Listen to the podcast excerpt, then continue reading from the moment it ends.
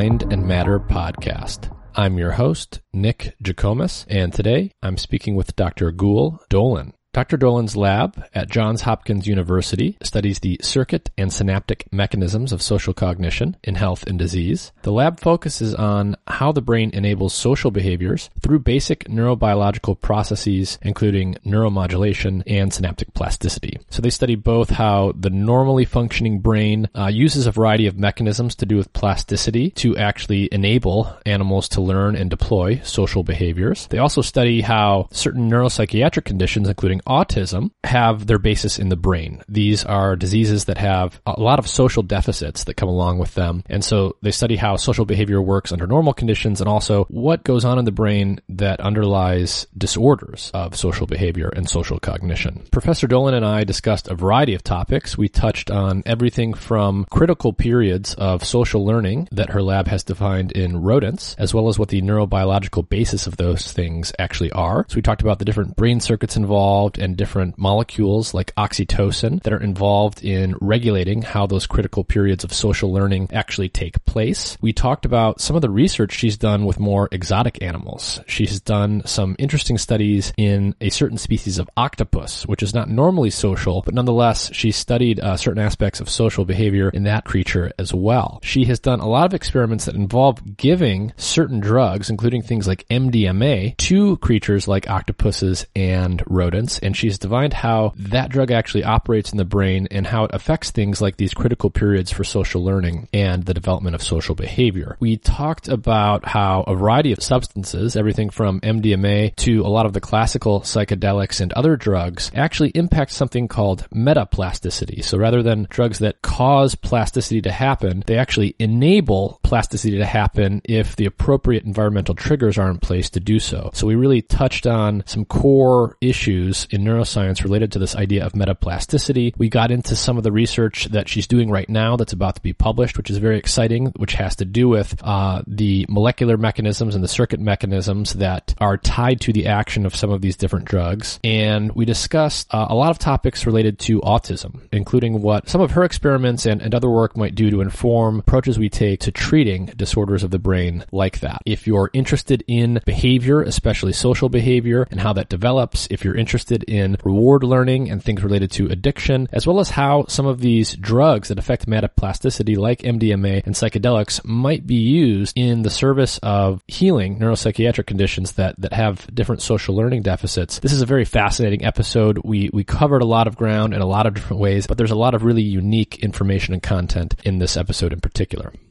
As always, if you enjoy the content I'm producing on this podcast, please like, share, and subscribe. You can also sign up for the free weekly Mind and Matter newsletter where I share things like upcoming guests that will be on the podcast and topics we'll discuss, interesting research that's going on in the research world related to the topics I discuss on the show, and other interesting content that I'm producing or that I find as I'm doing my research.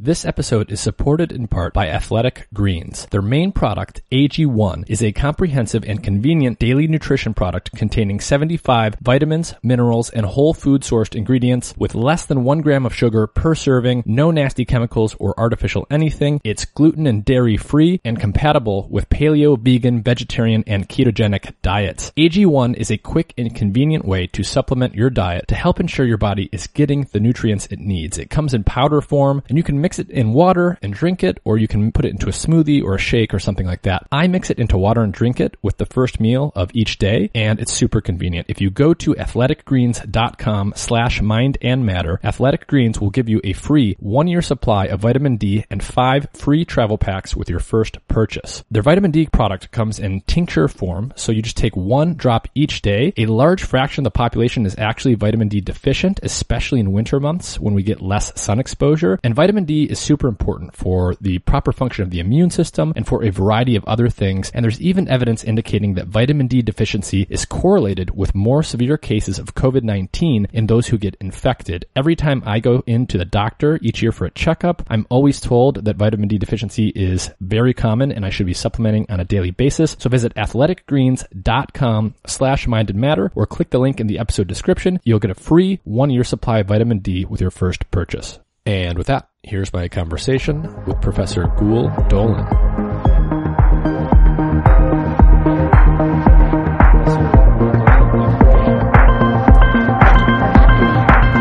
Can you tell everyone a little bit about yourself, who you are, what your background is, and what your lab studies? Um, sure. Um, my name you know, you said already, Gül Dölen. Um, I am an associate professor of neuroscience at Johns Hopkins University, and I've had my my lab at Hopkins since 2014. And we studied the um, social behaviors, the neurobiological basis of social behaviors. And we're interested in understanding that from a therapeutic point of view and also from a basic science point of view. So we're interested in, you know, development, evolution, synaptic plasticity, um, and um, how those things, understanding those mechanisms can help us to find new cures for diseases like autism and schizophrenia and PTSD um, and others. What kind of organisms do you guys work on in the lab? yeah, so mostly the lab is focused on mouse work. Um, we mice are um, incredible animals that you know offer us uh, really unique set of opportunities in terms of looking at synaptic circuit and molecular mechanisms. So, you know, the bulk of our work is um, focused on on the mouse brain. Um, but, you know, as we have gotten into different areas concerning things like evolution, we found it to be really useful to branch out a little bit and study um, octopuses. And we are also more recently getting more and more into um, human clinical trials because some of our, our results really suggest some novel um, opportunities to to help some brain diseases that we hadn't really thought of before, but um, you know, we're just sort of always following the rabbit down the rabbit hole, and and then and that has led us to to wanting to do some human clinical trials as well. Interesting. So so you study the neurobiological basis of social behavior, and you do stuff in rodents mainly, but you're also touching humans and cephalopods. So so your work is spanning. I mean, what is that? Hundreds of millions of years of evolution. That's right. So yeah, our last common ancestor with octopuses was 650 million years ago. And just to kind of put that into perspective, you know, the dinosaurs are much closer relatives. You know, we were, we were separated from them something like two, 300 million years ago. Right. So, um, it's, it's, um, you know, it's a lot of evolutionary time, but, you know, I think that one of the things that the field of neuroscience has done is focused completely on trying to understand the human brain by either looking directly in humans using imaging techniques or um, you know clever psychological experiments. And then whatever we couldn't answer using those techniques go to our nearest um, relative you know a primate brain and try and extrapolate you know what is going on in a primate brain and then extrapolate that to human brains and then whatever we could do in a in a monkey you know we kind of go work our way further and further away from us in terms of evolutionary time. Um, and you know a lot of the mechanisms that we know about how the brain works come actually from from mice which are you know pretty close relatives of humans when you think of you know all of evolutionary time. So the octopus approach is really taking a radically different view. The, the octopus approach is to say, look, rather than focusing on, you know, brains that are similar to humans, maybe what we need to do to learn about the rules and the motifs and the mechanisms for building complexity out of synapses and circuits and molecules um, is to go for the animal that is maximally different from humans and yet can um, do some of this same repertoire of complex behaviors. Um, and whatever we learn from there, we can be more confident that it's not some sort of um, accident of evolutionary history, but rather, you know, a genuine sort of rule or motif that um, is required for building that level of complex behavior. Mm. And this idea of like looking for the maximally different um, is actually not mine. Um, that idea of, of approaching, um, you know, understanding neural circuits um, came from J. Z. Young. Um, you know, who is a famous neuroscientist because he sort of discovered this with giant axon. Um, you know, his uh, students, Hodgkin and Huxley, you know, were, you know, very much um, using the squid axon to understand the basic principles of um, electrophysiology. But J. Z. Young himself said, you know, okay, squid is interesting, but, you know, really the most interesting animal is, is the octopus because it has these complex, you know, learned behaviors. Um, and um, its brain is so much different than than a human brain. So he wrote about this in a book called A Model of the Brain, and we are really just taking up his call to action, if you will, um, you know, 50, 60 years later. And the reason that, you know, it took so long for anybody to, you know, want to do this isn't because, you know, neuroscientists forgot about it or are not interested in that question. It's because, you know, octopuses are just, um, didn't didn't jump to the, the front of the line in terms of what kind of molecular tools um, were available to um, study them, right? So the most important sort of tool that um, octopuses, you know, we haven't been able to to get at is that most studies of octopuses to date have been in wild caught animals, right? Mm. Because we have no way of breeding them in a laboratory setting. And so we have no idea what happens in early development. We have no control over what life experiences they've had, you know, whether they were traumatized by a shark attack when they were two, right? Like we have no control over that if they're wild caught animals. And so, um, you know, I, I think they just kind of sat on the back burner. Um, and so now I think with this sort of renewed interest in, in, pursuing this avenue and some of the technical advances that have made it possible, um, you know, I think I think now it's now's the time to return to those questions. I see. So so if one is interested in understanding like the very most general principles of nervous system function, it it actually is an efficient approach to study widely divergent nervous systems because you'll be able to triangulate those things that are common to all of them. Right.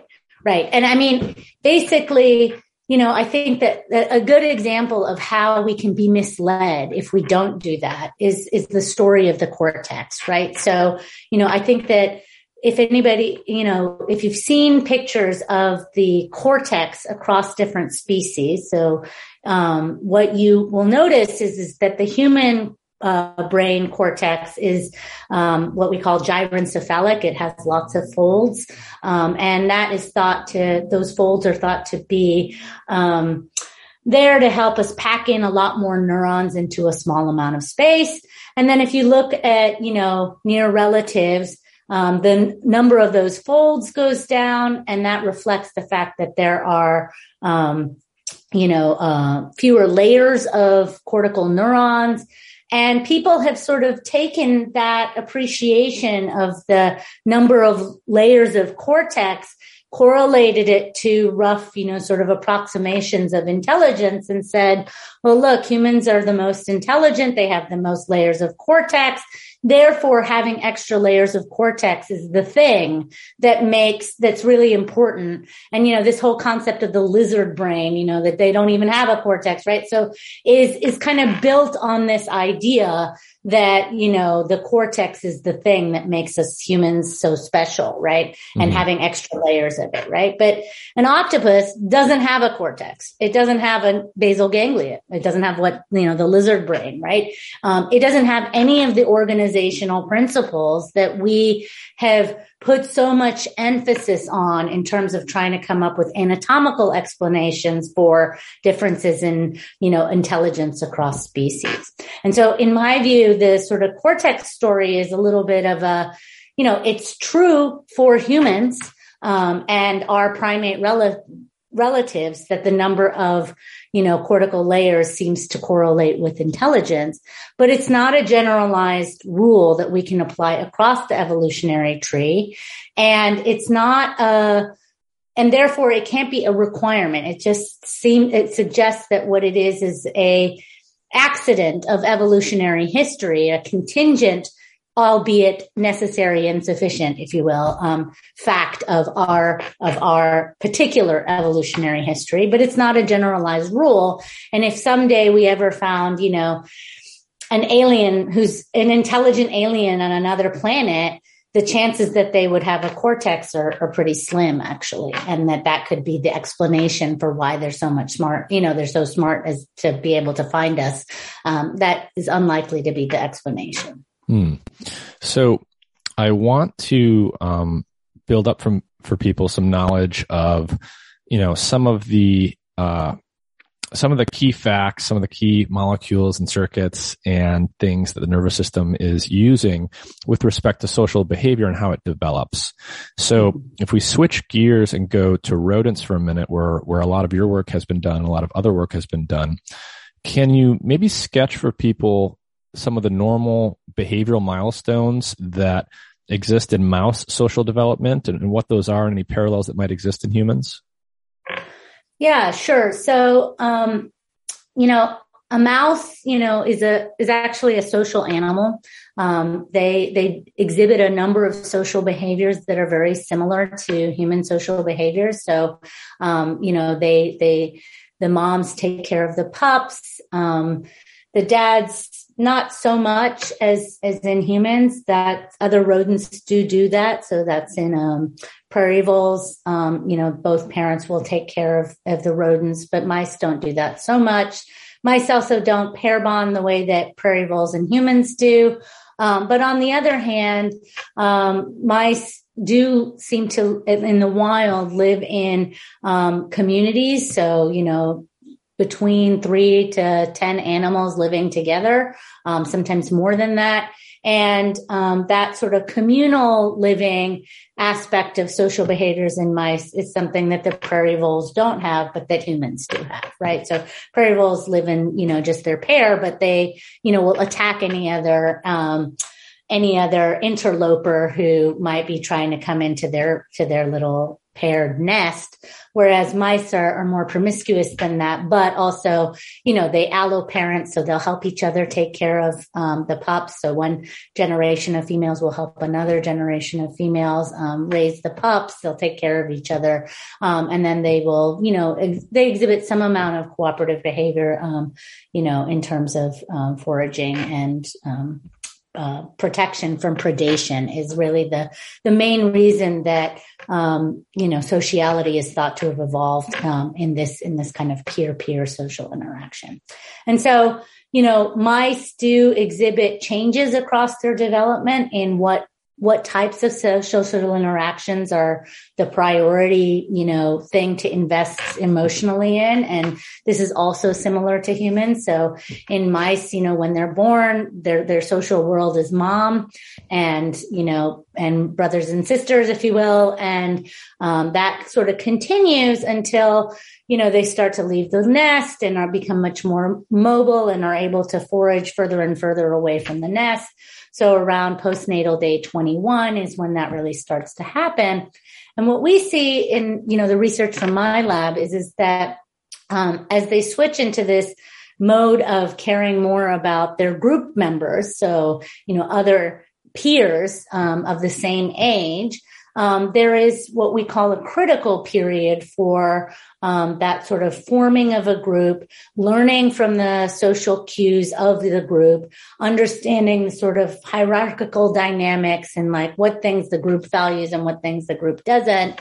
Um, and that's similar also to humans, right? So as humans, we, we learn all kinds of things about what's appropriate in our culture and in our particular social environment um, from our peers, right? Like we, when I was growing up, we learned that like bell bottoms were not cool, but acid wash jeans were like the jam, right? And so like we just, we learned that from our environment and we also learned what was appropriate, what, what kind of behaviors are appropriate for girls and what kind of appropriate behaviors are appropriate when you're talking to adults versus talking to people that are younger than you. And we, we learn all of that information because we are expressly you know sensitive to the sort of positive and negative cues reward and, and punishing cues we get from our social environment. And you know that's why teenagers are so much more susceptible to peer pressure. Um, you know they just care a lot what their peers think. But then after a while, we and mice, it turns out, um, sort of outgrow that, you know, really intense um, focus on what our peers think about us. And, you know, anybody who's kind of made it through, you know, adolescence, you know, breathes a sigh of relief when they can kind of stop caring so much about what everybody else thinks of them. You know, for me, you know, I, I love that I don't, you know, I wear comfortable shoes even if they're ugly. And, you know, I threw out the acid wash jeans long ago, you know, so like, uh, it's, you know, it's, we outgrow it. And as, as we get older, part of you know one of the ideas about why we outgrow it is is that a it's emotionally taxing to care so much all the time about what people are thinking of you. Mm-hmm. and b you know it helps to stabilize your social group right? So i belong to a social group of scientists. And so i have adopted the norms and values of my social group. You know the things i care about like a lot are data and nerdy being nerdalicious is like something that I just love, right? And I don't belong to another social group of say football players, right? And so their norms and values I don't care about and I'm not trying to live up to them. I don't incorporate them in my value system. And so one idea about how those sort of social groups form is, is that the critical period closes so that once you're in your group, you're sort of stably attached to those norms and you're not quickly switching between all of them. And that helps to stabilize group memberships um, rather than just, you know, inviting scientists into the like jocks club all the time or inviting football players to come, you know, hang. And so, you know, it's, um, it's, it's something that we see in mice and in humans. And we think that um, this is a really cool insight about social behaviors, but we don't think that this critical period for peer peer social learning is the only social critical period, right? So there are other ones. Um, you know, we suspect that there's a critical period for, you know, mating and, and being interested in the opposite sex in the case of mice. Um, although mice don't pair bond, so I'm not 100% sure how, how much that, that exists. Um, but certainly there would we would expect there to be a, a critical period for attachment to parents, mm-hmm. attachment to ups, right? Um, so we think those are probably governed by you know slightly different neural circuits and different brain regions. Yeah, and and the idea of a critical period, I think, is intuitive to most people. It, it makes sense from our own experience that relatively early in life we're very sensitive to certain things. That has certain benefits for for learning but then at some point, there needs to be this consolidation process where things sort of get set in stone, so to speak, or at least partially, because you need to f- get good and figure out what particular niche you're actually going to operate in for, for your adult life. And it's interesting to see some of these parallels in mice that we see in, in humans in our own lives. And I'm wondering if we could put a little bit more meat on this now in terms of what we know about the, the mechanisms involved from the rodent research. So with respect to some of these critical periods in mouse social behavior, what are some of the brain regions and brain circuits involved, and what are some of the, the key molecules that one talks about there? Right. So, you know, I have to just back up and say that, you know, I did my PhD at MIT in a lab that studied um, the ocular dominance uh, plasticity critical period. So, you know, almost all of my ideas about the critical period for social reward learning, which we discovered in my lab, are really just taking the principles that we learned from ocular dominance plasticity and asking, are they the same for social critical period, right? Um, and the some of the mechanisms that have been proposed for ocular dominance plasticity include things like you know changes in um, excitatory inhibitory balance things like changes in the ability to induce synaptic plasticity. So not plasticity itself, but the ability to induce it. And this, this difference between plasticity itself and the ability, the changing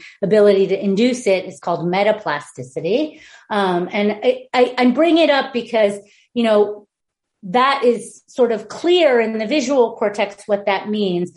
But when we now take those ideas and try and bring them to the nucleus accumbens, we have to be a little bit more precise in the way that we talk about them because plasticity in the nucleus accumbens, which is the brain region that my lab mostly focuses on, you know, most famously, the thing, the plasticity in the nucleus accumbens has been associated with is addiction.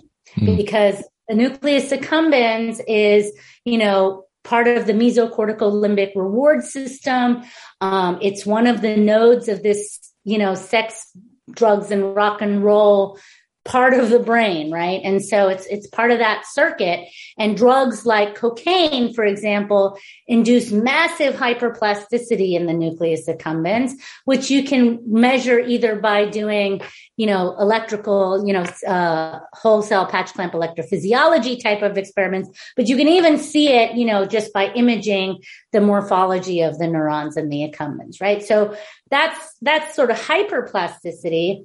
And what we figured out is, is that um, in the uh, accumbens, the critical period for social reward learning also corresponds to metaplasticity of a new type of synaptic plasticity um, that we also discovered. Um, it's called oxytocin um, LTD or long term depression and it is a synaptically evoked heterosynaptic form of plasticity. You bath apply oxytocin, and then the responses that you're able to evoke by electrical stimulation um, change over time. And in the case of the accumbens, it's it's they get smaller, but the direction of the change is not really, you know, it's not really it's not really important. I mean, it is important, but it's not like, you know, more is more memory and less is less memory. Sometimes a larger memory is encoded as a smaller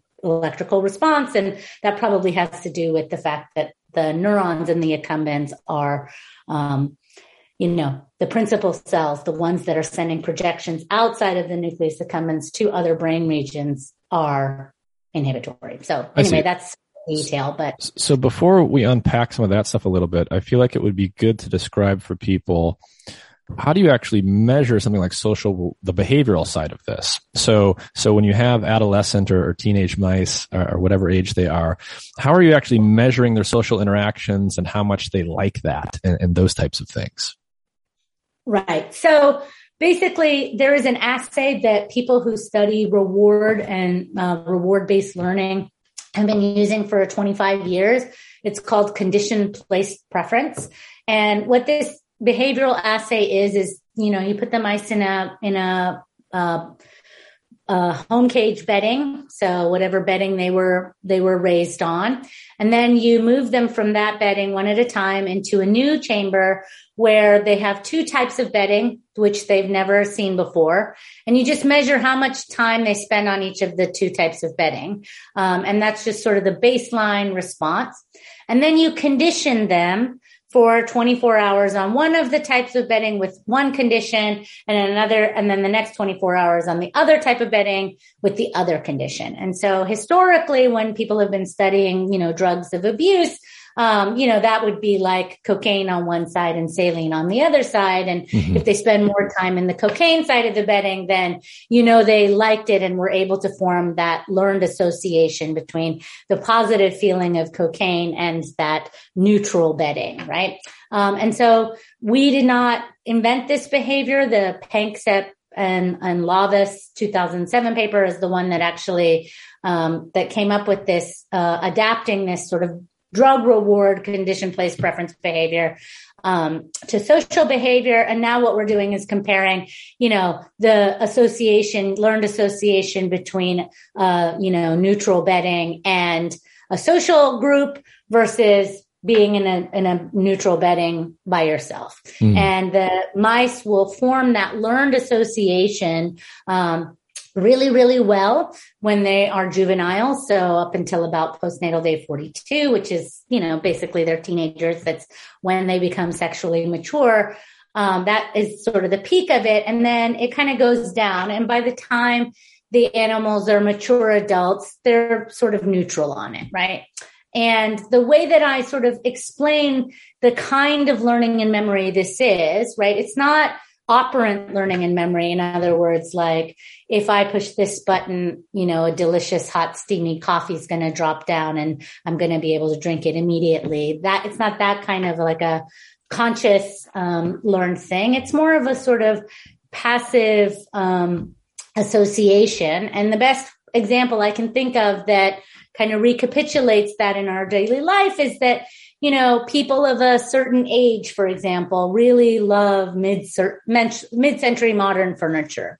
And that probably has something to do with the fact that, you know, we have warm and fuzzy associations between mid-century modern furniture and our favorite grandma, right? And um, that sort of passively learned association is kind of the type of memory that we're learning, that we're measuring here. I see. So, so adolescent mice have this kind of passive learning that they're really good at where they learn to prefer social contexts over ones where they were by themselves basically. And this window closes over time. So so whatever is going on um, is changing as the mouse develops such that when they're young there's this uh, uh, passive form of learning that's enabled to happen. Um, and eventually it closes. And you mentioned before oxytocin which you know, pop in, in, the popular press, you always hear this referred to as the cuddle hormone. So what exactly is oxytocin at a very, very basic level? And what does that molecule have to do with this kind of change across development? Right. So oxytocin is a peptide hormone, um, but it's not like a, it's, it's basically in this context, and I can get into sort of different ways that the brain uses oxytocin if you're interested. But we have spent a lot of time trying to figure out, you know, synaptic versus sort of um, more hormone like volume transmission type of functions of oxytocin. But in this context, what we're talking about is oxytocin working as a neurotransmitter. And so it is being released in very small amounts and in a very synapse specific way. Um, and so you know, I think that the cuddle hormone idea is really much more of an accurate descriptor of oxytocin's um, sort of more released into the CSF, going everywhere, kind of affecting everything in a in a general kind of way. So, I, the way I the way I talk about it, the two types of oxytocin, really, um, I talk about it as mad love versus platonic love, right? So, mad love is these magnocellular oxytocin neurons, they just dump like massive quantities of oxytocin into the bloodstream and, and, and into the cerebral spinal fluid. And so they just bathe the whole brain in, in sort of oxytocin, right? And that form, that sort of bathing of the brain in oxytocin enables, you know, very long lasting, powerful kind of attachments but they're not really sort of sophisticated. So like, I mean, or, or narrow, right? So mm-hmm. like, you know, when you fall in love with somebody, you know what this feels like, right? It's like everything is roses and you don't even notice that he never puts the toilet seat down. And then he, you know, le- you know, is a procrastinator on everything that, you know, taxes and cleaning and whatever. Um, but you just don't notice it. You're like, oh, but he's so cute. I love him, you know? And, and so that sort of big, big love is in a sense a little bit crazy. You know, it's a mad love, you know, I'm madly in love with somebody. And I think, you know, when parents fall in love with their babies, it's the same thing. You know, it's that sort of, if you had to care about all of the details of the love, right? Um, you might you might not ever want to fall in love with a baby because you know in some sense they're sort of needy psychopaths who you know take all of your attention and give nothing back but of course as a species, we would never survive unless we were able to fall in madly in love with our babies. And so we just disregard all of that information. But that's very different. That mad love kind of function of oxytocin is very different from oxytocin's, you know, what I call platonic love. And so this platonic love is what we are using oxytocin, which is released by these other neurons, the parvocellular neurons, in much, much smaller quantities and in very specific synapse specific ways. And those parvocellular release mechanisms we think are well suited for the type of attachments that we think the parvocellular neurons are good for, which is sort of peer peer attachments, right? So when you're deciding whether or not you're going to let somebody into your, you know, social group, you know, you're evaluating them. Is this person going to have my back when I need it? Is this person, um, you know, reliable and, you know, going to be, um, sort of loyal to the group? So you're, you're not just, you know, evaluating them and, uh, you're not just like falling in love. You're sort of deciding whether they they you really want to include them in your group. And also you know you're not going to have like systemic responses to them. So your eyes aren't going to dilate. You're going to be able to sort of play poker a little bit and and keep your emotional response to the person a little bit more um, hidden so that you can not let them know necessarily whether or not you're going to include them or not include them. And in fact, we think that that ability to kind of keep your your love close, if you will, and before you decide whether you're going to um, let someone in your social group, that fun- that type of oxytocin, that parvocellular or platonic oxytocin, um, we think is something that you know is important for social cognition you know mm-hmm. and so social cognition is this idea that you know um, you are able to make a guess, a reasonable guess about what somebody else might be thinking, um, so that you can anticipate your behaviors based on what you think they're thinking, right? And so this has also been called theory of mind. It's something that you absolutely have to have if you're going to play poker, right? You have to be able to say, I think that guy's got my jack and whatever. I don't really play poker, but you know, you need to be able to sort of make that guess um, it turns out it's the kind of thing that people with autism are very mm. bad at. Um, it's one of the things that's impaired in autism. Yeah, I, I, never, I never thought of this particular thing before, but, and I don't want to get into autism quite yet, but, but I would suppose that an autistic person would, would not be very good at poker. That's right. Right. I mean, autistic, like in the hospital, you know, when you see patients with autism, you know, they are, um, they're sort of unaffected in the way that they're sweet and kind and and and because they're not very good at playing these you know mind games in fact i would suggest that there's a little bit of an opposite between autism um, and psychopathy or antisocial personality disorder is the way we, we talk mm. about that hmm. clinically. Um, because people with who are psychopaths, they're actually very good at these theory of mind type of or social cognition games, right? They're, in fact, they use their ability to say, I know that you know that I know that you know, right? They use that ability to, um, to manipulate people, right? It's, it's one of their gifts, right? They use it so that they can, um, get that what they want. Whereas autistic people are, you know, are not, not as good at this. And so one idea is, is that, you know, and if you ask, and if you ask patients about this, you know, people with who are psychopaths, if you say, why did you hurt my feelings? They will say because it was interesting i wanted to know what would happen right um, whereas if you ask a person with autism why did you hurt my feelings their answer is more likely to be something like because i didn't know i was hurting your feelings mm. if i did i never would have done it right mm.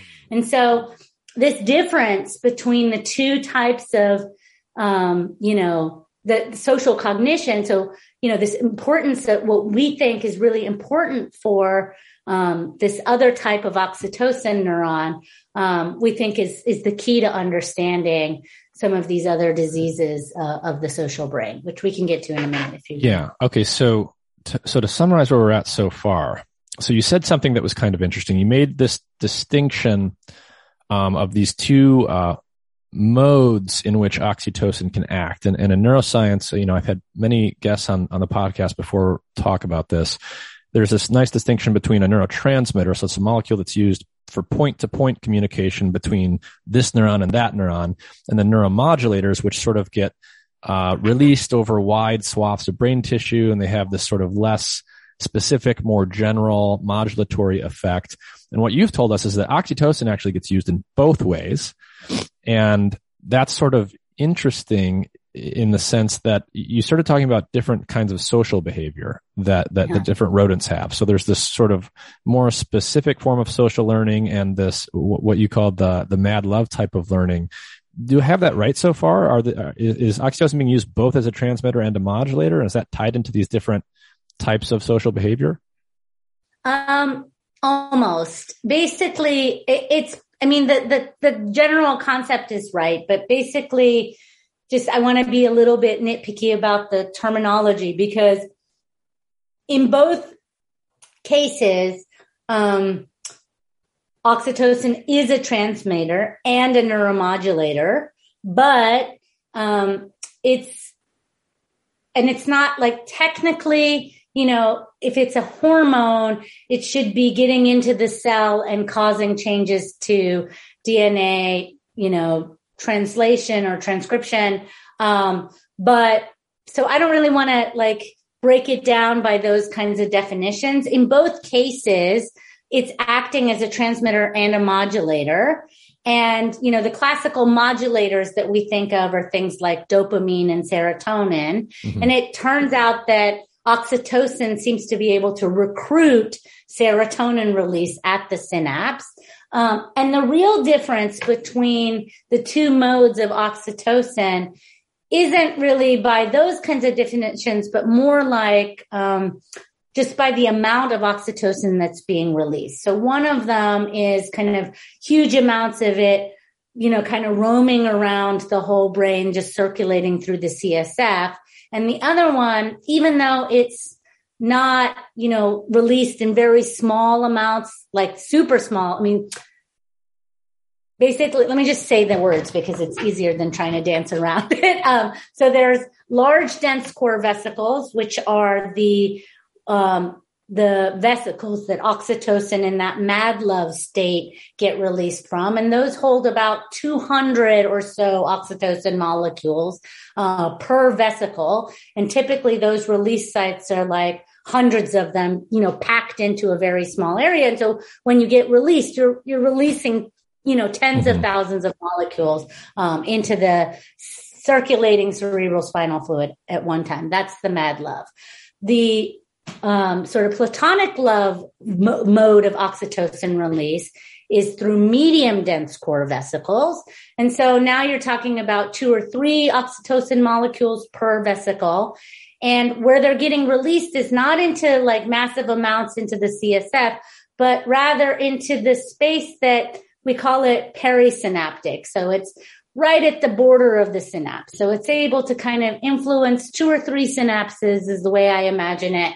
Two or three synapses locally, but not, you know, everything that the CSF hits, right? So, you know, sort of volume transmission is, is the way that we talk about that. Mm-hmm. And then, and then you've got neurotransmitters, small molecule neurotransmitters like, um, uh, you know, so um, what I'm thinking of is more like, um, GABA and glutamate, right? So those are the main sort of neurotransmitters that most people are thinking about when they're talking about fast acting transmitters. And those get um, released from even smaller vesicles called small synaptic vesicles, right? So teeny tiny ones compared to the dense core vesicles. And serotonin and dopamine are more like those medium dense core vesicles that we see for the medium version. So for, for oxytocin, platonic love, it's probably more similar to the modulators like dopamine and serotonin and the mad love is something that we don't see for anything else. I mean, it's just mad, right? I mean, vasopressin also, we see that. Um, and then the small synaptic vesicles are for the fast transmitters like glutamate and GABA. Mm-hmm. So, so with respect to this critical period for social reward learning in mice, how exactly is oxytocin governing that? Is it turning it on? Is it turning it off? What does that look like? Right. So, you know, it's, we looked for, you know, can we see any big changes in like the number of cells that, uh, uh, oxytocin cells that are projecting to the nucleus accumbens or number of cells in the nucleus accumbens that have receptors for oxytocin. And when we looked at those sort of big things, we didn't see any big changes across development. Although some people have reported the receptor densities do, you know, change in a way that that um, that correspond to that peak of the critical period in the nucleus accumbens. But what we were able to sort of measure and find a reliable correlate to the oxyto- to the social reward behavior um, was a change in the ability of oxytocin to induce synaptic plasticity.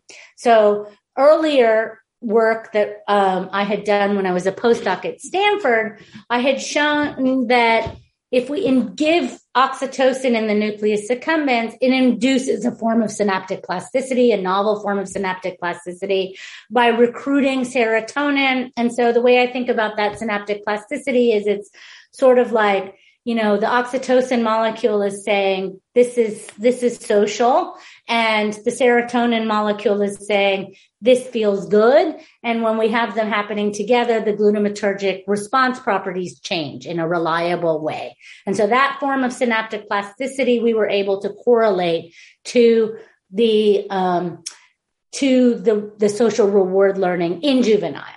But then when we wanted to look to see if there was something that corresponded to this developmental change, this critical period for social reward learning, what we discovered is, is that just like the learning behavior goes away with adulthood, so does the ability to induce that oxytocin LTD. So that oxytocin induced synaptic plasticity in adults is also gone. So just like they can't learn the behavior anymore, they can't, the synaptic plasticity induced by oxytocin is gone. I see. So, so, so in a juvenile, oxytocin gets released and then plasticity results. But after a certain age you can you can release oxytocin at the same place at the same synapse but the the plasticity that used to be triggered by that no longer is. That's right. That's right. And what's interesting about that is is that you know even though we know that synapse uh, that oxytocin and serotonin are working together um, to enable social reward learning the serotonin plasticity that we induce. So if we can do the same manipulation, we bath apply serotonin and then we get this massive synaptic plasticity in juveniles. We also get the same massive synaptic plasticity as adults, right? So that doesn't change over adult, over, over, um, over development. And so even though they work together to encode social reward learning, there's a decoupling of the serotonin sort of plasticity mechanisms from the developmental regulation that we see that's being imposed on oxytocin plasticity. Interesting. So when we think about, um, you know, so so we've talked about social reward learning and this idea of critical periods and, and some of the um, some of the molecular underpinnings related to these things. When we think about something like a deficit in social behavior, such as, you know, the phenotypes that you see with autism, to what extent do we know, you know, is this, is this the failure of a critical period to open? Is this the failure to be in the right learning context while that sensitive period is open? What, what do we know there, if anything, about something like autism? Yeah, I mean, this is an amazing question, and actually, you know, sort of the the underlying sort of thread that we are we are pursuing. So, uh, just to kind of explain what we think is going on, um, you know, I will back up and say that when I was a graduate student, um, you know, working on those critical periods of ocular dominance plasticity, my, my thesis work was to test this idea called the mGluR theory of fragile X and autism. And the idea there was, is that autism is caused by a biochemical imbalance in the way that uh, another form of synaptic plasticity, this time um, um, induced by the metabotropic glutamate receptor 5, mGluR5, um, that this, this, um, the biochemical mechanisms that constrain, you know, how much plasticity is induced with a, any given stimulus, um, that the in the absence of one of these genes that's implicated in autism, which is Fragile X or FMR1, um, that there's an imbalance there, and that the way to correct autism is to sort of restore that balance between mGluR and FMR1 by reducing mGluR signaling, right? And so that idea caught on in a big way, and everybody, you know, 26 other labs reproduced those results of our findings, and you know, preclinically, this was, you know, everybody was just thrilled, right? Like mm-hmm. everybody agreed this is a good mechanism, right? And then we went into human clinical trials and the clinical trials failed. And so a lot of the people who, you know, don't really put that much investment into, um, mechanistic studies in in you know animal models were like well obviously they failed a mouse is not a human and we should just stop doing any you know research in in animal models but the authors of the clinical trial themselves you know when they wrote up the review of what they thought might be going on actually suggested that maybe the reason the clinical trials failed is because um, in all of the animal studies that we did, we intervened right at the beginning of you know development, right? Mm-hmm. So either genetically right at genesis or very early on, right after the animals were born. But in the human clinical trials, all of our interventions by necessity because of ethical requirements of doing trials first in adults before you move them to humans all of the interventions happen in adults. And so what they proposed is, is that there must be a critical period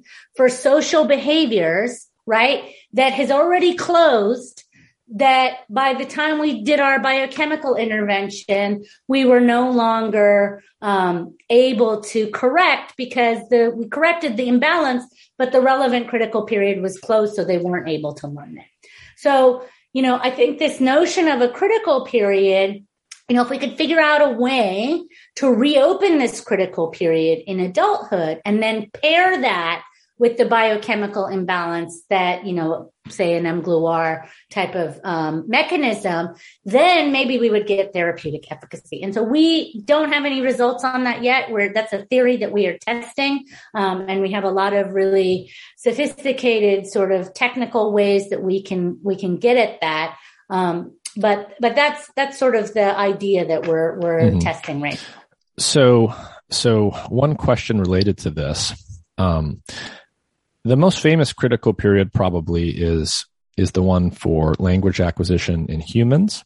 Um, you've talked about a bona fide critical period in rodents, and of course, in animals, we can really define these things in, in quite a bit of detail, a level of detail we can't in humans. For for social behavior related critical periods in humans, has anyone formally, clearly demonstrated these things in humans, or is it the type of thing that certainly looks like it's true, but no one's like actually really characterized it yet? Well, I'll tell you, when I first started presenting this critical period data, I have a friend, Linda Wilbrecht, who, you know, is much more advanced in her decision to um, sort of straddle the human literature and the human literature. And she's, she's actually much more actively involved in doing sort of um, studies of social critical periods in humans. But she um, was part of this uh, society for, um, cognitive development uh, uh, flux congress is what it's called. And you know there most of the people are, are really interested in these like questions of human uh, brain development. And you know i went to the talk and literally i was the only person who studies rodents at the whole meeting besides linda. And you know every single talk one after another felt like to me anyway like would stand up and be like you know we looked at you know the children at age four and we compared them to age 16 and we saw this difference in the way that they value social interactions. And this suggests, but does not prove that there must be a critical period, right? Mm-hmm. And then somebody else would describe some other behavior, right? But the problem is, is that in a human study, um, it's very expensive, right? So, you know, in a human study, costs millions of dollars to be able to do a study with like you know two ages and you know maybe 10 people in each in each age right it's expensive yeah. whereas in a you know in a mouse study we can we we literally looked at 900 mice both sexes across 15 different ages and so then we can like really map out a beautiful bona fide critical period.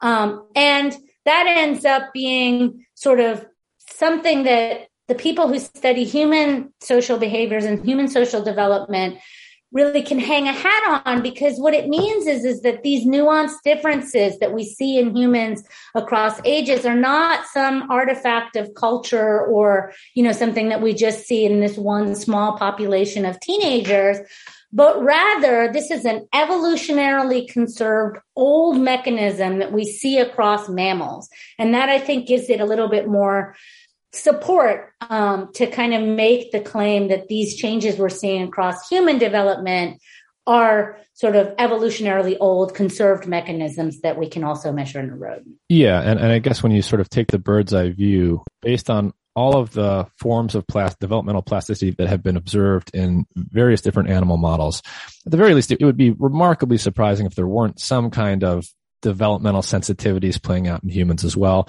And it sure does look like that if you just sort of passively look at look at what we do throughout throughout our own development. Um, I want to put a pin in this stuff for a moment because we're going to come back to it in a very interesting way um, based on some of the work that you've done. But before we get there, you know, we've kind of talked about rodents and, and we were just talking about humans a bit. We, we've been talking about this critical period stuff and social reward learning. But of course, at the beginning, you mentioned these other creatures you work with, which are not really known very much to be social animals. So can you talk a little bit about the octopuses here and what their social behavior does or doesn't look like at a very high level?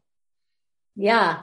I mean, so basically when I started my lab, um, you know, I had this dream of, you know, maybe studying brain evolution and I was just kind of hemming and hawing. How am I going to do this? What, what am I going to, what's going to be my entry point for this? And then one day I saw this paper, um, published in, you know, very high profile journal, um, showing that the genome of the octopus had been sequenced. And this is Carrie Albertin's work. She's now at, uh, at the Woods Hole Marine Biological Laboratory. And the genome, it turns out, is like the entryway, right, to be able to study evolution. And um, and so I, I, started looking it up, and I was like, hmm, I wonder if there are any social behaviors in octopuses. Are there any social octopuses? Because I knew that they were asocial in general.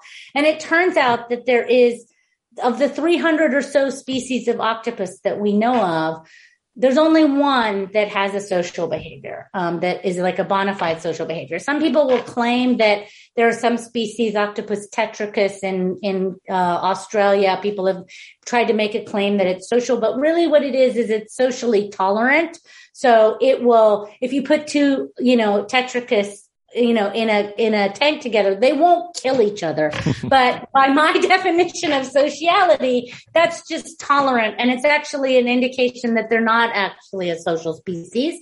Because if you think about really really social species and if you take two random people you know humans are very social but if you take two random people and make them live you know, in a pandemic in the same room together, the chances that they'll be able to, you know, that both will come out alive, especially if one's a Trump supporter and one's a, you know, Biden supporter are, are slim, right? Like what our social behaviors, one of our social behaviors is, you know, territoriality yeah. and sort of in group versus out group discrimination. In group versus yeah. out group, right. And so, you know, we're, and we're very tribal in the way that we, um, differentiate between in group and out group, right? So I would say that that's not a very social species. In fact, the only social species of octopus that we know of is um, the larger Pacific striped octopus, who's um, you know, I can tell you the story of that species because it's super interesting, but it will be a digression. So it kind of depends on how how much you want to go in that direction. Well, let's let's let's focus on what species do you? I mean, you have octopuses in in your lab that like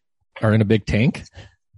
Uh, no. So right now we are not doing any sort of lab work on octopuses right now. For us, right now we are um, really focused on trying to get the genome done of this other species of octopus, mm-hmm. which turns out to be the sister species. So very closely related to that social larger Pacific striped octopus. Um, we are doing the genome of that and Octopus chierchiae, which is the pygmy zebra octopus. Um, and so that's what we're mostly working on right now. But in the past, we've worked on a the species whose genome is already done. Um, and that was uh, the California two spot octopus, Octopus bimaculoides. And, um, and what um, their, I mean, just what does their like wild type social behavior look like as far as we know? Um, they're not social. So if you put two of them in the same tank together, they will kill each other. Um, they avoid each other socially. They want to be as maximally far apart as possible. And um, they will suspend that asociality during mating, but only for about two minutes. And then they go back into attack mode. Gotcha. Gotcha. So we, so we've got three different species we've discussed so far um, yeah. rodents, humans, and octopuses. The particular rodents you work on are social creatures. You've defined this critical period for social reward learning. It has something very much to do with oxytocin in terms of its uh, mechanistic basis. We we know that there are um, likely to be similar kinds of things happening in the human brain. Um, we're very interested in understanding how we might fix social deficits, um, such as autism. And you you also have done work with these non-social or even antisocial creatures, these these particular octopuses.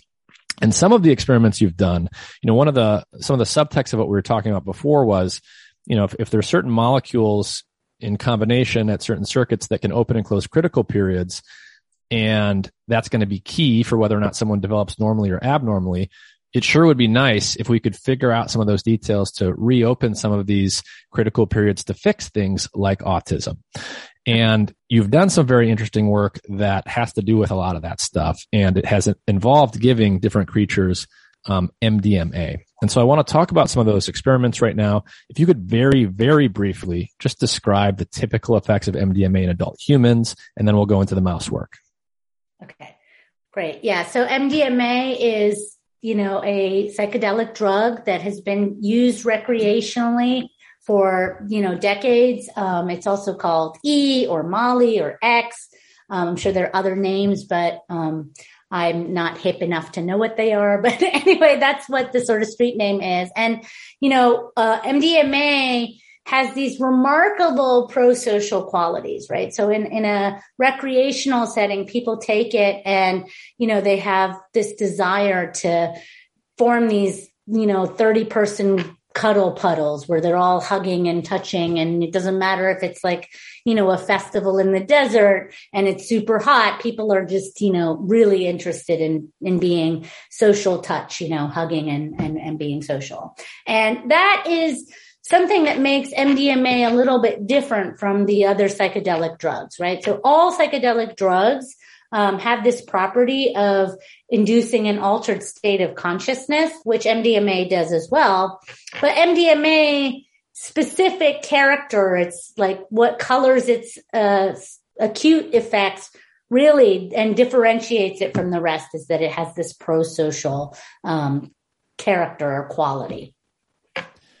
And so um, we know, you know, we know that th- that's the effect in humans. Um, lots of people have taken MDMA in both recreational settings and clinical settings. And, and we'll talk about some of the clinical work, I think.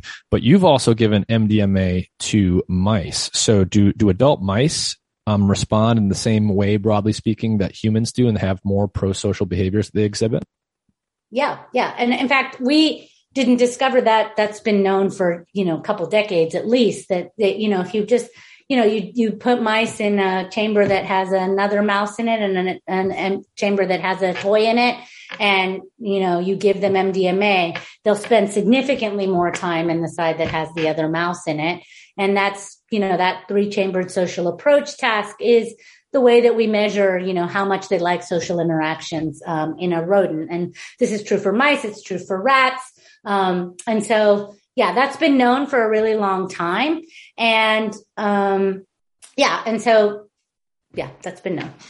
And so, what did you guys discover in terms of MDMA's ability to interact with this uh, critical period that you defined for social reward learning?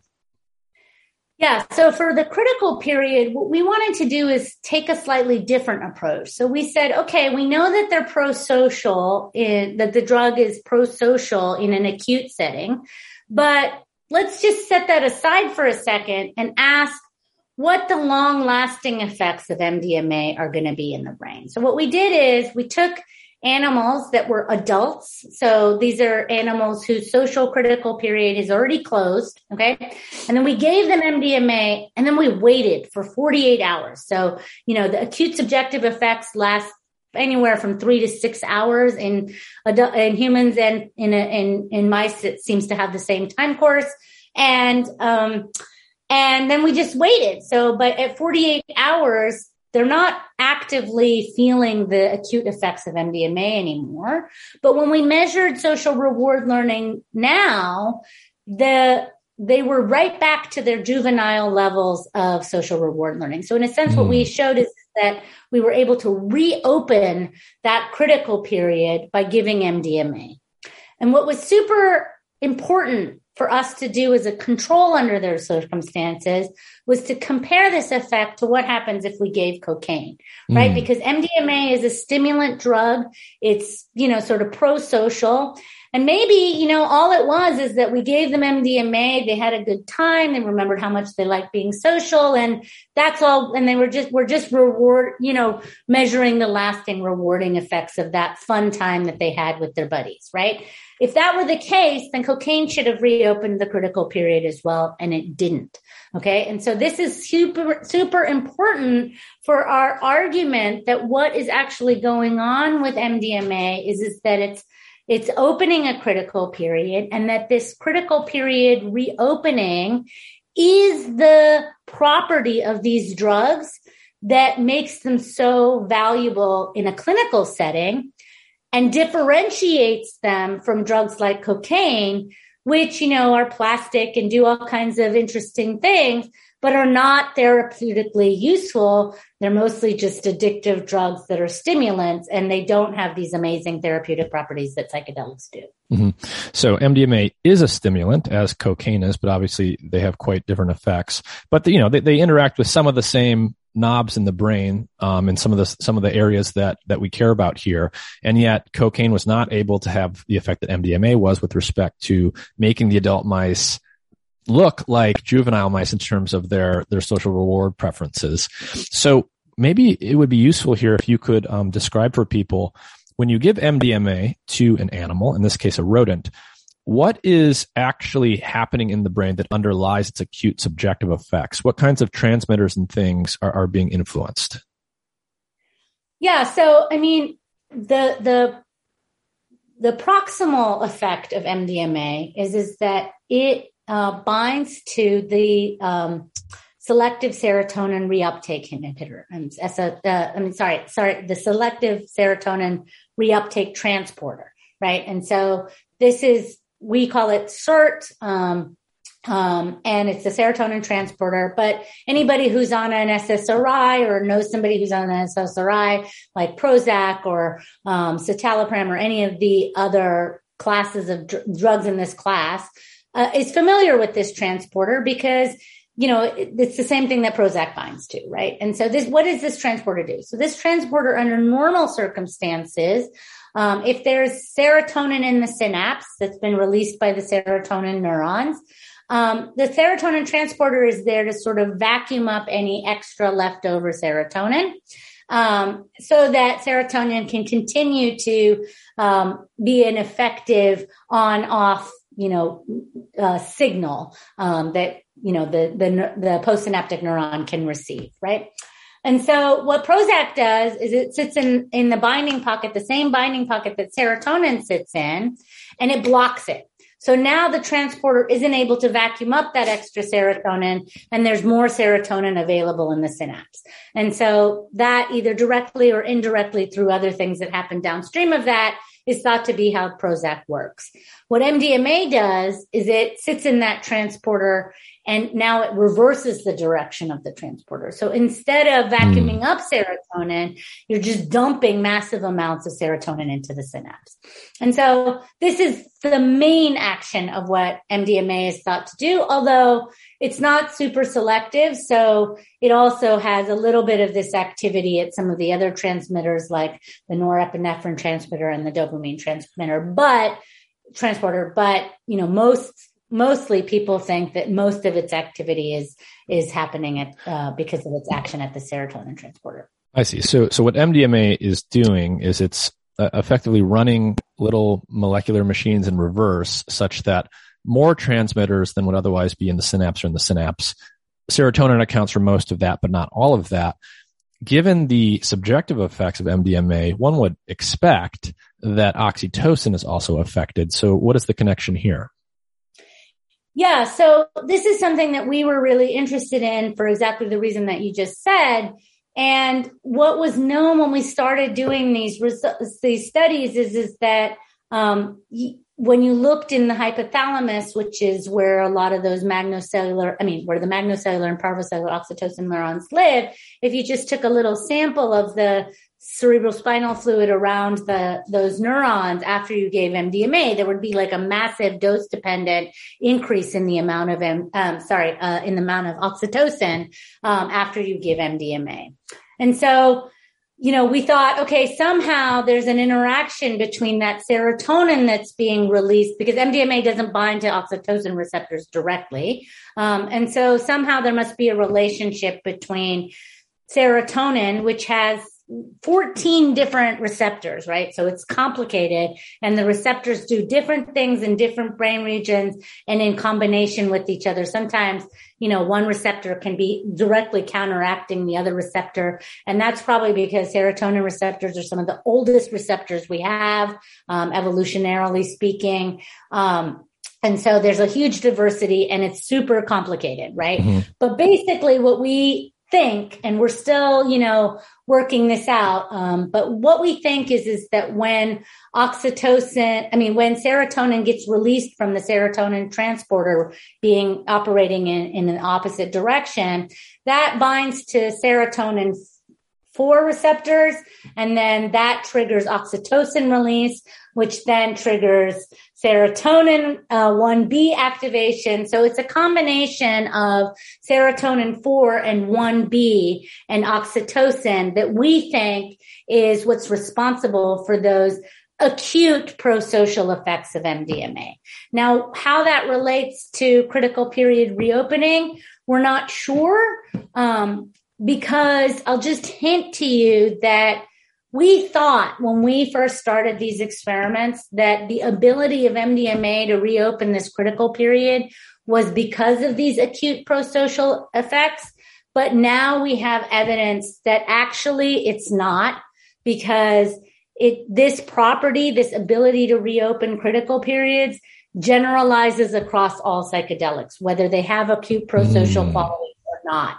And so I we see. think that the social thing in some sense is a red herring and that, you know, there's some other mechanism that's common across psychedelics that, um, you know, is responsible for this drug class to be able to do this. I see. I see. And we'll come back to that because um, I, I, think I had some questions related to to some of the things there. But you give MDMA to humans, and and you know we've described what those effects are. Um, there's of course the famous clinical work that's been done showing MDMA's effect to treat things like PTSD, and then you've done these experiments in rodents where you are using MDMA to basically reopen a critical period of of plasticity that has to do with social reward learning. Um, but you know basically MDMA's effects in humans look a lot like the effects in rodents. We're both social creatures. It has this pro-social plasticity promoting effect. And then we're going to come back to the octopus. The octopus is not social as you described. And yet you did this, you did an experiment where you gave them MDMA. So before you tell us what that result is, what even made you think to do this, given that this is not a social animal? Yeah. I mean, basically the idea was, you know, we had the genome. We knew that they had the the serotonin transporter that I just described as the thing that binds to um, the MDMA. And we knew that the part of the transporter that MDMA binds to has molecular similarity to um, the it's, it's almost identical in that little binding pocket to humans and every actually everything across this tree of life. So even though there are differences the, the part that binds to serotonin is the same across the whole tree of life.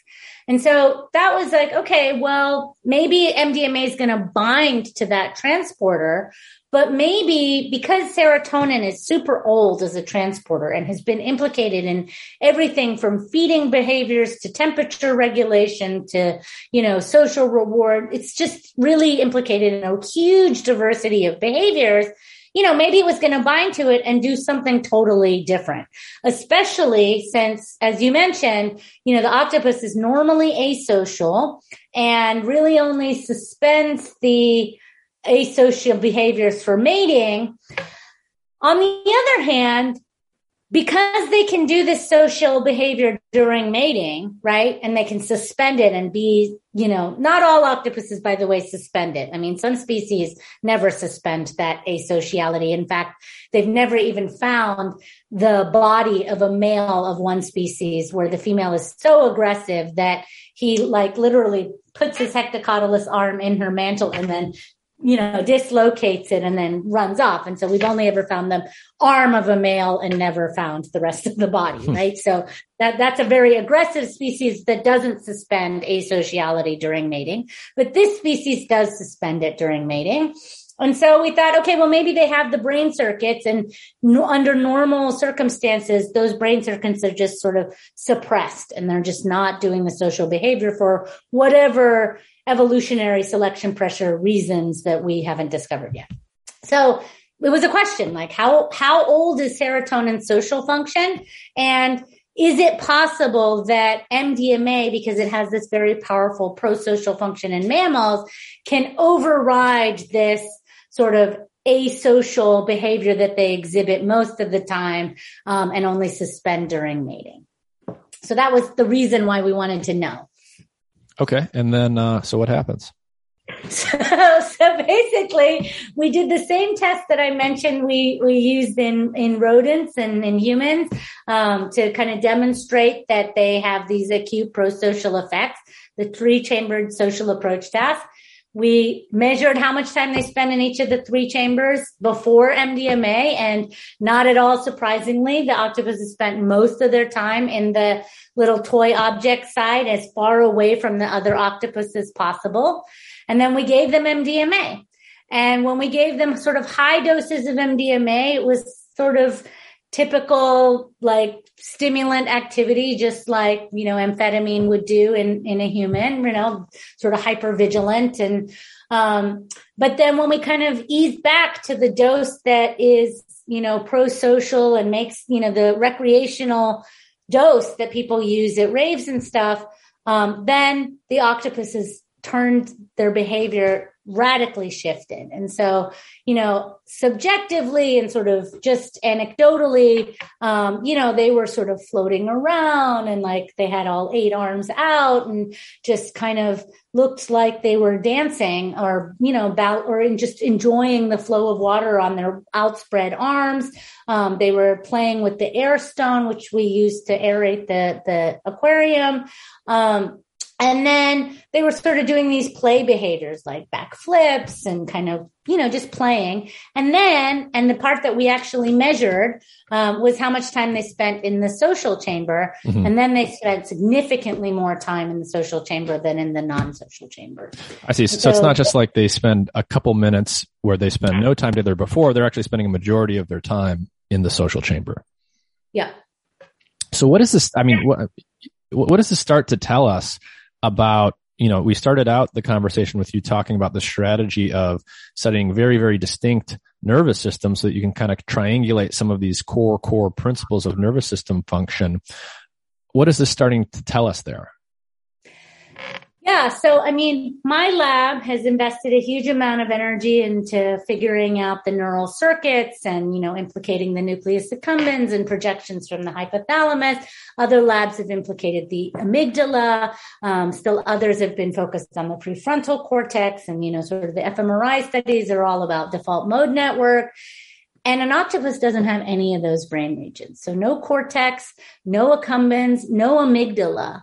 And yet they are able to have the same behavioral response to MDMA a drug that they never saw before. They did not co-evolve with. It's completely synthetic and not in their natural environment, right? And they have the same response, which tells us that the sort of business end of the mechanism is at the level of those molecular interactions and that what we think we're learning when we, you know, do when we give drugs to a human and put them in an fMRI machine and we say, oh yeah, that part of the brain lit up. We're not learning quite as much as we thought from those experiments because the truth is, is that you don't need those brain regions. A, a, an animal like the octopus has solved this problem in a different way. And I will tell you that people who study flies and worms have been, you know, saying this for years, right? Mm-hmm. Um, and they've had this insight for a long time. But when you're someone like me, um, who studies rodents, you can be a little bit dismissive of, you know, invertebrates as like, well, you know, whatever you learn in there, that's just habits and reflexes. It doesn't pertain to the really interesting behaviors like falling in love and social cognition, you know, and I think we're just wrong about that. Like, I, mm. I, I think that this is just a, this is a snobbery that we have because we are so used to, you know, thinking in a human centric way. And it's much harder to make that argument with an animal like the octopus because, you know, the octopus is capable of doing some complex behaviors and, you know, they they get credit for being a lot smarter than they are. Um, but nevertheless, they're not, they're, they do have more of a sort of learned repertoire and flexible behaviors. Um, and so you can't just say, oh, that's just a habit or a reflex. Um, and so I think that this makes the point uh, that the fly and the and the worm people have been making in a in a very powerful way. Mm-hmm. Um, you know, one thing just to speak off the cuff for a second, you know, we've we've talked a lot about the diversity of these organisms. Obviously, they're very different in many ways: octopus, mouse, human, etc. You know, fly, worm, you name it. Um, but one, you know, one thing that I think is useful here that gets me thinking is, no matter what the animal is, no matter no matter what its level of sociality is, they they all behave as if their nervous system is tracking some notion of their position in a hierarchy. So in a cephalopod that's always aggressive towards a conspecific, you know, you might say that they're they're effectively saying, well, I'm at the top of the hierarchy and everyone else is below me, and that's that's sort of maybe why I'm aggressive or something. You mentioned some things about the rodents. Um, you know, when you think about mice versus prairie voles, they have these interesting uh, distinctions between their behavior where on the one hand the prairie voles will be pair bonded um, in these monogamous pair bonds and yet they'll be very aggressive to intruders that come in um, and, and, we can sort of think about these different kinds of uh, behaviors in different animal species but is something is there something here perhaps to do with uh, the way that uh, uh a compound like MDMA is influencing the animal's perception of its place in a social hierarchy that maybe generalizes across all of these otherwise behaviorally distinct animals? Hmm. You know, I don't. I don't know. I, I feel like that's a super interesting question that we don't have enough information to answer. What I would what I would say is that I think it's sort of getting at you know, a little bit of a chicken or the egg kind of kind of problem with understanding where social behaviors come from. So, you know, I think that especially for really complex social behaviors like social cognition, the assumption has always been that humans are very good at it because we're very social. Um, but I think that um, there's a little bit of evidence from this one species of social octopus that um, you know, they also seem to have some of this, this, this, uh, I'll call it social cognition or theory of mind like behavior, but they don't use it in a social context. They use it in a predator prey context, right? So mm. when they are trying to catch a shrimp, they will use something to anthropomorphize, which I, I know is dangerous, but you know, it just to, as a way of describing what it looks like they use something like that shoulder tap prank that kids use. You know, they tap you on the wrong shoulder, you know, mm-hmm. um, they use something like that to catch shrimp, right? And these are wild caught animals, right? So they've learned their, their natural environment in this way. And so it begs the question, you know, did these complex social cognition behaviors actually evolve first from um, predator prey relationships. And the reason I sort of think that that might be the case is that the sister species of octopus, Octopus chierchiae, which is not social, uses some of that sort of trickery that to a human looks like social trickery, you know, also to catch shrimp, right? So what it does is it's more like it, to me, it looks more like, um, you know, in the 50s and 60s, there were all those like the man at the movie who's like yawning and trying to get his arm around his date. Like that's the way that the, um, that sort of maneuver of like slowly, I'm not doing anything wrong here kind of act is the way that the octopus, the asocial octopus chierchiae, you know, approaches his prey. And so, you know, it's interesting you bring up hierarchy. Maybe it's not hierarchy. Maybe it's predator prey. Mm. And disentangling, you know, which came first, the predator prey or the social and did, which one did we adapt? And it probably, you know, was a process where there was a lot of cross pollination in the different types of behaviors.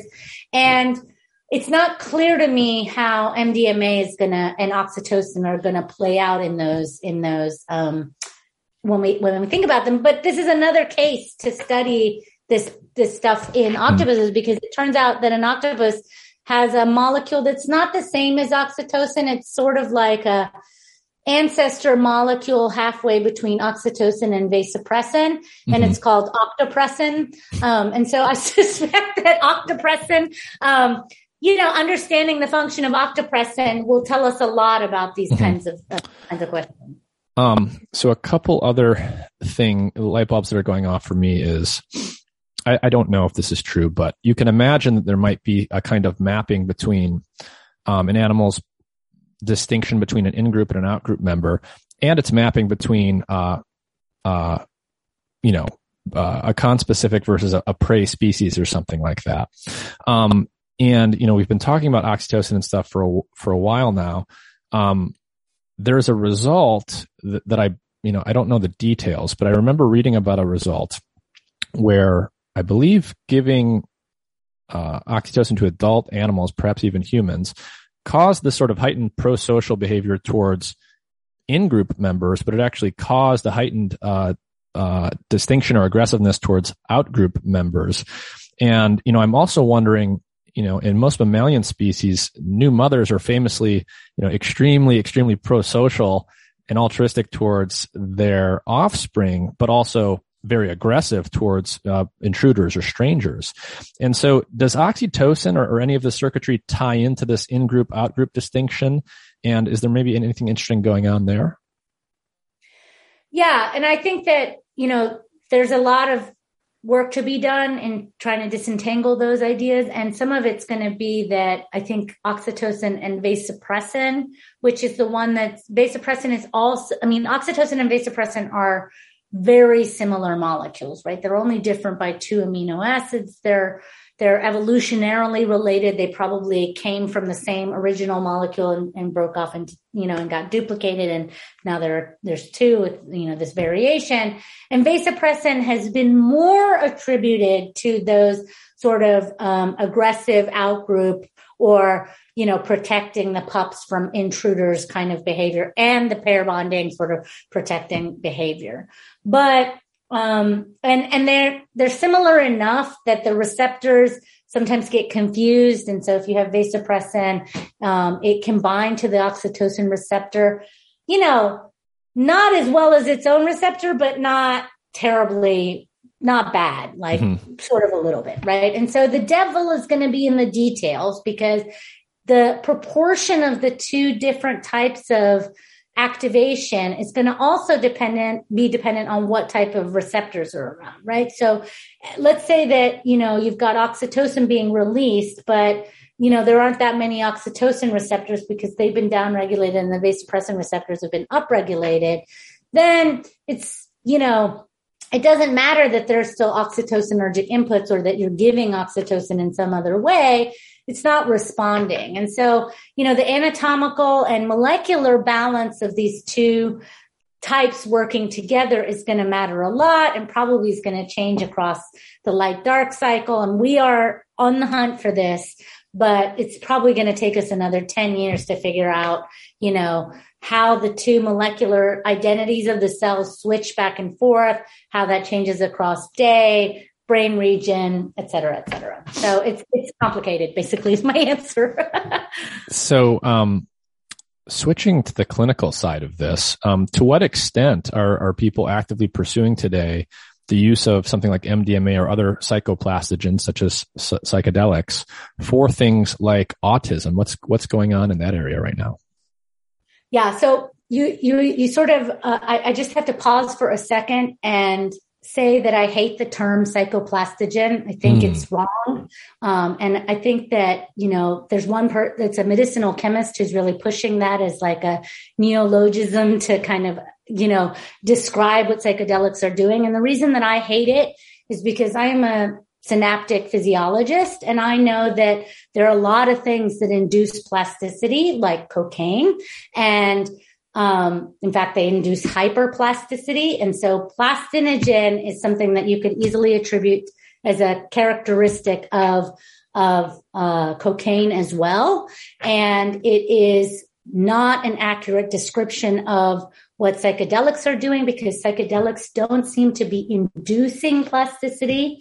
Um, in fact, the only report where they're like inducing it straight up um, is a study done in vitro where you know the all of the conditions that sort of regulate plasticity, like inhibitory excitatory balance, ex- extracellular matrix, all those things were gone, and so then they saw this like massive growth which when we've tried to reproduce those findings in in an ex vivo setting we have not been able to do and then there are other studies that were you know more well controlled and, and more uh, uh, done in the appropriate setting um, where people have noticed that there's like a small amount of increase and decrease in in the uh, number of dendritic spines but always they are very, very subtle, uh, occurring in less than 5% of the neurons. And what they're doing is they're, or dendritic spines is that they're not necessarily sprouting a bunch of new ones. They are taking old ones that got disappeared because of stress or whatever manipulation and then being re- replaced. And so what mm. we think some of those other studies are doing is sort of that's what you would expect if the real property of psychedelics is not hyperplasticity, but metaplasticity. Metaplasticity, yeah. Yeah. So I just um, wanted this. I don't want to use the word psychoplastogen. I, make a big distinction between hyperplasticity and metaplasticity. And we have evidence that psychedelics are inducing metaplasticity and not hyperplasticity. Okay. Um, well, two, so two questions related to everything you just said, just to clarify. So for a drug like cocaine, it induces plasticity. Does it induce plasticity that clearly outlasts the presence of the drug itself for say days at a time? Months. I see. Okay. Okay. So that so so that is um I, I see exactly what you're saying now. So related to the the concept of metaplasticity, where where compounds can induce a, a metaplastic state, but they're not triggering plasticity per se. What happens, um, and we could tie this to your experiments in mice, for example. What happens if you let, us and I'll, I guess I'll just do that. It'll it'll make it more concrete. Let's say you give MDMA to the adult mouse, but you simply don't expose it to any social stimuli. Is there any measurable change in the mouse that, or any deficit develops? You can imagine, you know, maybe some circuits sort of go away or something. Is anything like that happening? Yeah. So basically, you know, one of the things that we wanted to be able to demonstrate when we were trying to make the the connection between this metaplasticity critical period reopening idea and the therapeutic results that we see in human clinical trials is, is that the, the therapeutic results are context dependent, right? So you mm-hmm. can't just take MDMA and go to a rave and suddenly your PTSD is cured. I mean, unless you happen to be at a rave with your therapist and they were, and you were, right? Like, like, but in general, yeah. that's not going to be what happens, right? Yeah. So the context dependence of MDMA's therapeutic effects, we were able to recapitulate when we did the mouse studies. So if we gave MDMA and then put the animal in an isolation context all by himself, then it didn't reopen the critical period. It only reopened the critical period if we gave them the right social context, right? And that to us, that's, you know, really important um, evidence that what is happening is is that you're bringing back the possibility of you know making a change but not the change itself right so it's not that you are make you're taking MDMA and everybody is like in the long run and the clinical, you know, uh, you know, the acute effects of it, this, this pro-social part of it, um, or the social anxiolytic part of MDMA, those are not context dependent, right? So like the, the, there are anxiolytic properties of MDMA and there are antidepressive properties of, of, uh, psychedelics like LSD and psilocybin, but those are not context dependent. And I think the excitement around psychedelics for therapeutics is not because we are imagining that these drugs are just next generation anxiolytics or next generation antidepressives, but because they are able to cause a you know, see change in the way that people are thinking about their PTSD or whatever traumatic event or their smoking or their depression. And this we think is because they are able to um, induce a uh, context dependent reorganization yeah. of their synapses. Yeah, I mean, it's really interesting. To, it's it's um it's interesting too because if they were just sort of inducing plasticity all over the place, you, know, you might think, okay, well, they're kind of kind of turning everything into jelly, and you might actually risk some problems happening as a consequence of that. But if if this metaplasticity thing is really what we're talking about, um, you know, there, I guess there's a lower worry for collateral damage, and there's a lot more room to use this as a very context specific tool. Right, and actually, this is i'm so glad you brought this up because you know when i was a graduate student um, you know there was this idea floating around um, that you know if we figured out how critical periods close in the ocular dominance plasticity visual cortex that we could come up with like a master key for unlocking all critical periods. And I remember at the time thinking like, that's crazy. Anything that could do that would either melt the brain, cause seizures, or be a massive amnestic. And so we are beginning to see evidence that psychedelics are maybe that master key. But the reason that they don't melt the brain and they don't, you know, cause seizures and they don't cause amnesia is because they have this added requirement of only being able to change the memories in, you know, that are activated under the right context. And the way that we're describing that, we're calling that open state engram modification. So open state being the critical period opening and engram modification is engram is just our, a neuroscientist way of saying the, the neurons or the neural circuit or the, the pattern of activation that, um, constitutes a memory, right? I see. of a memory. So, so to use your terminology, um, and tie this to say the PTSD research with MDMA, the person with PTSD has this traumatic memory where the the episodic memory, the thing that they're remembering is tied to this very negative emotional state, but the engram is in this closed state and those two things are locked, locked together. And MDMA in this case is putting it into the open state, which won't dissociate those two things on its own, but will put you in this metaplastic state where in this case, the psychotherapy then can decouple the negative affective component from the actual memory.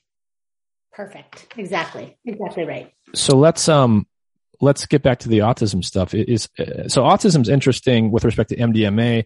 Um, so even though you've told us everything about you know MDMA, the the acute effects might not be the thing that has to do with this critical period reopening. Autism is inter- interesting with respect to MDMA in particular because you can imagine that this sort of metaplasticity inducing effect is useful, but also for autism itself, as opposed to other um, conditions, the acute effects seem like they would be quite useful as well. And so is anyone looking actively right now at, at human clinical trials for MDMA for autism? Yeah. So um, there there has been one study that was led by MAPS and um, Bera Yazar Klozinski is is the first author on it that has looked at um, MDMA's acute prosocial effects um, and its ability to attenuate social anxiety phenotypes in autism. And so what they found is, is but I just want to clarify that, you know, autism, even though people, you know, think of it as a disease of the social brain and certainly there are subtypes of autism where social anxiety is a, a big part of the disease. Social anxiety is not actually a central core symptom of, of autism. It's, it's, you know, seen in some causes, but not others, right? The core feature of autism, social impairments really center around this social cognition, which, you know, I draw the distinction because I think that MDMA, what it's doing in the acute setting is it's triggering, you know, widespread oxytocin release, probably from those magnocellular oxytocin neurons as well as the parvocellulars. And that social anxiety component of it um, seems to be the magnocellular mm-hmm. neurons. That, you know that the those neurons send projections to the amygdala, and you know they really seem to that social anxiety part of it seems to be mostly around the amygdala. But that is. Uh, but they were not able to, with the acute sort of effects of MDMA, they were not able to correct the sort of classical autism symptoms, the the the um, the sort of uh, social cognition part of the disease, right? Mm. And so it was, it was a help, but it wasn't for that. And so that that's interesting and you know very i'm i'm glad that study got done but um and and it will probably be useful to some people but you know it's different from the way that we are thinking about how we might use MDMA to help people with autism. And I have to say, we have to be a little bit careful here because, you know, one of the things that um, we found when, when I was a graduate student um, with autism is, is that their um, ocular dominance plasticity phenotype in the FMR1 knockout mice that we were studying as a model for autism um, they seem to have a little bit of hyperplasticity. So they, they, their critical periods don't close as, as fully and they're able to sort of induce a little bit more plasticity than normal mm. um, even when they're juveniles and so you know i think we're gonna we're, we're gonna want to really test this a lot in human patients i mean in, in in animal models before we jump to the idea that even in the first scenario I described, where we would um, sort of you know, pair the biochemical intervention with their critical period reopening, you know, I, before I would recommend that we jump into clinical trials to do that, I would want to make sure that we're not going to have some other impact on um, critical period reopening in general. Now that we think that you know, the psychedelics might be this sort of master key. Um, mm-hmm. so I, I want to be a little careful there. Um, and so given that multiple psychedelics um, have this effect, given some of the uh, mechanistic commonalities that some of these drugs have and the evolutionary conservation of some of these receptors, um, when you think about just like the core molecular basis for metaplasticity. Um, is it the serotonin system that's specifically involved here? How much how much work has been done uh, at the very mechanistic level in terms of meta, metaplasticity generally?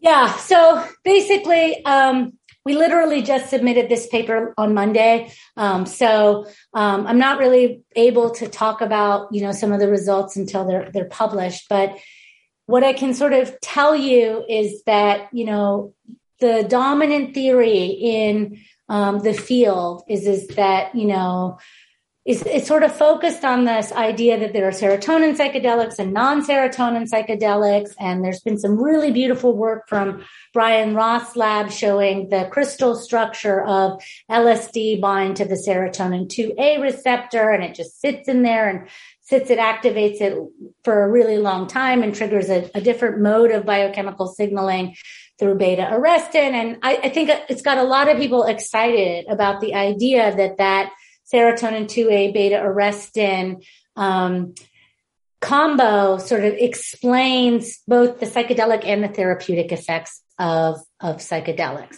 But what we are you know, what we've been working on is we have some evidence now that it's not that, right? That, that while LSD and psilocybin require the 2A receptor, the rest of the psychedelics that are able to reopen this critical period can do it even if we block the serotonin 2A receptor, even if we block the, even if we genetically engineer um, the beta arrestin knockouts, right? Like even under those circumstances, we're able to do it. So while it seems to be a mechanism, it is not the universal mechanism. Well, so what's what, an example of that where you where you, re, you reopen something after blocking 2A or, or, preventing that pathway from coming on?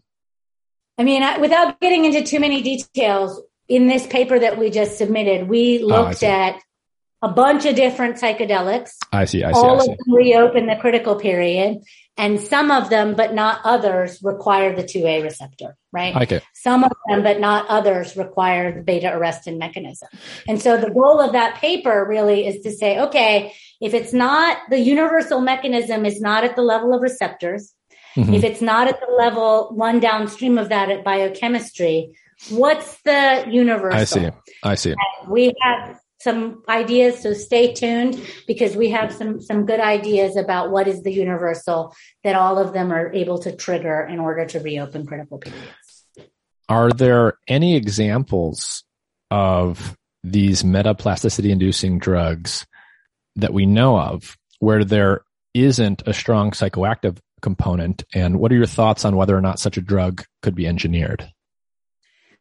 Yeah, so I know that there's a big push, especially from the um, sort of people who are hoping to, um, you know, come up with a marketable alternative to um, kind of engineer out the psychedelic quote unquote side effects of the psychedelic drugs. Um, and again, in this paper that we've just submitted, we have some evidence that that approach will fail.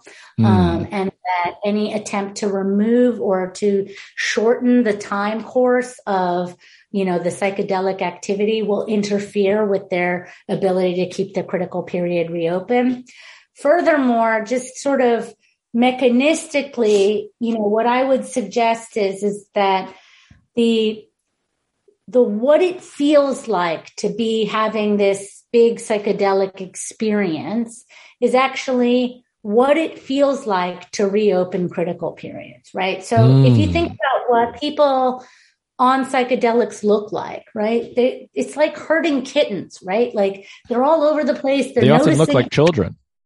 Exactly. And they will report, I felt like a childlike wonder for the world again, right? And they notice everything and they spend an hour like putting on a shoe and, you know, whatever, like, and it's just like when children, like if you ever try to get children out the door on a snow day, oh my God, it's, you know, impossible, right? They, they just cannot focus. And so even though habits get a terrible rep, you know, that we're all habit based, whatever, you know, they make us efficient. They make it possible for us to get out the door. And so, you know, this is probably why critical periods close. Um, but, you know, it's also, we think, just what it feels like to be in the open state. And so we think that if you try and engineer out that, that world is strange psychedelic experience, you're going to basically get rid of the thing that is making all of these plastic rearrangements possible. I see. So your idea is really that um, the experiential component here is it, the effects, the quote, the psychedelic effects themselves are an experiential marker, perhaps, of the underlying molecular changes that are actually operative on the therapeutic side here.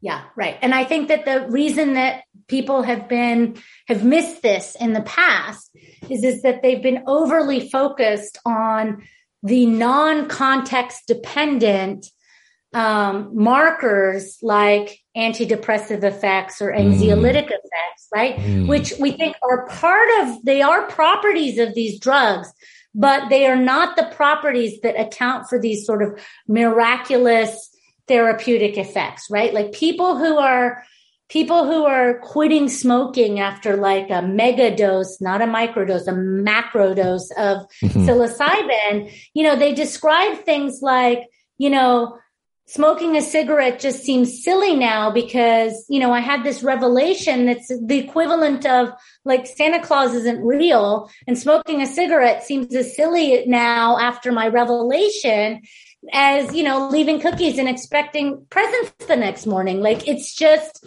people have had this like massive reappraisal, cognitive reappraisal.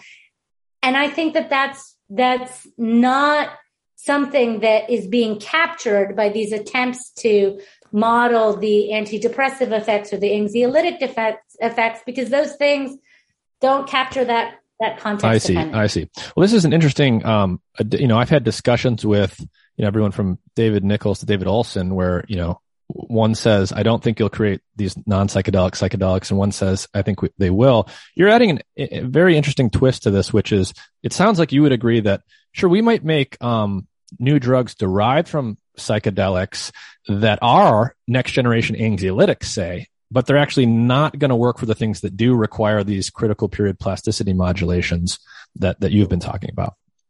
Right. And I will tell you, we already have a little bit of evidence that that's true. So if you compare the clinical trials um, that were done for MDMA assisted psychotherapy, right? So there, you know, the model was very much in line with this sort of context dependence and the importance of focusing on, you know, the psychedelic is the adjunct, but the therapy is actually the, the psychotherapy, the sort of getting at the root cause. And if you talk to the clinicians who carried out those trials, you know, very much during the acute subjective effects of the MDMA, they were, you know, making sure that the patient was uh, you know, coming back to those traumatic memories, right? Mm-hmm, mm-hmm. Uh, and there, in those clinical trials, and this is the Jenny Mitchell um, Nature Neuroscience paper, um, then you saw, you know, big effects on PTSD, like cure, like cure. Yeah. I mean, just what we've never seen with SSRIs before, right? So, like massive improvement over what's available now. Whereas in the psilocybin trial, um, that where, you know, this is the one led by Robin Carhart Harris, you know, in that trial, they just kind of treated psilocybin as like, you know, an SSRI and they got basically the same SSRI effect. results. Yeah. Yeah. They got SSRI results, right? Because they did not necessarily focus on that important context dependence, right? And so, you know, I, I really think that, you know, both David Olson and David Nichols are medicinal chemists and they have a medicinal chemist view of the brain, which is, you know, we can do it, put it in a dish. we can, if we identify the receptor, we'll be able to identify the mechanism and we're done, right? But as a neuroscientist, I know that, you know, memories, the things that make us, um, behaviorally complex and rich have being able to speak, you know, English in one context and in my case, Turkish in another context and not having any clue of how I'll ever learn Japanese, right? These richnesses of our behavioral repertoire are because of learned, experience dependent, context dependent capabilities of the brain that are not captured by just, you know, neurons in a dish. Interesting. Well, Gul Dolan, we've covered a lot of interesting ground here. Are there any final thoughts you want to leave people with, or maybe some exciting research questions that, that you're embarking on in the present? Oh, I think I've laid enough hints for now. so, you know, stay tuned. Hopefully this, this paper will um, see the light of day soon. We'll see, you know, it's, it's a, it's a, it's a lot of work to get these papers published, but hopefully um, you'll have me back and I can tell you about those results when we have them. Great. Thank you very much. Thank you.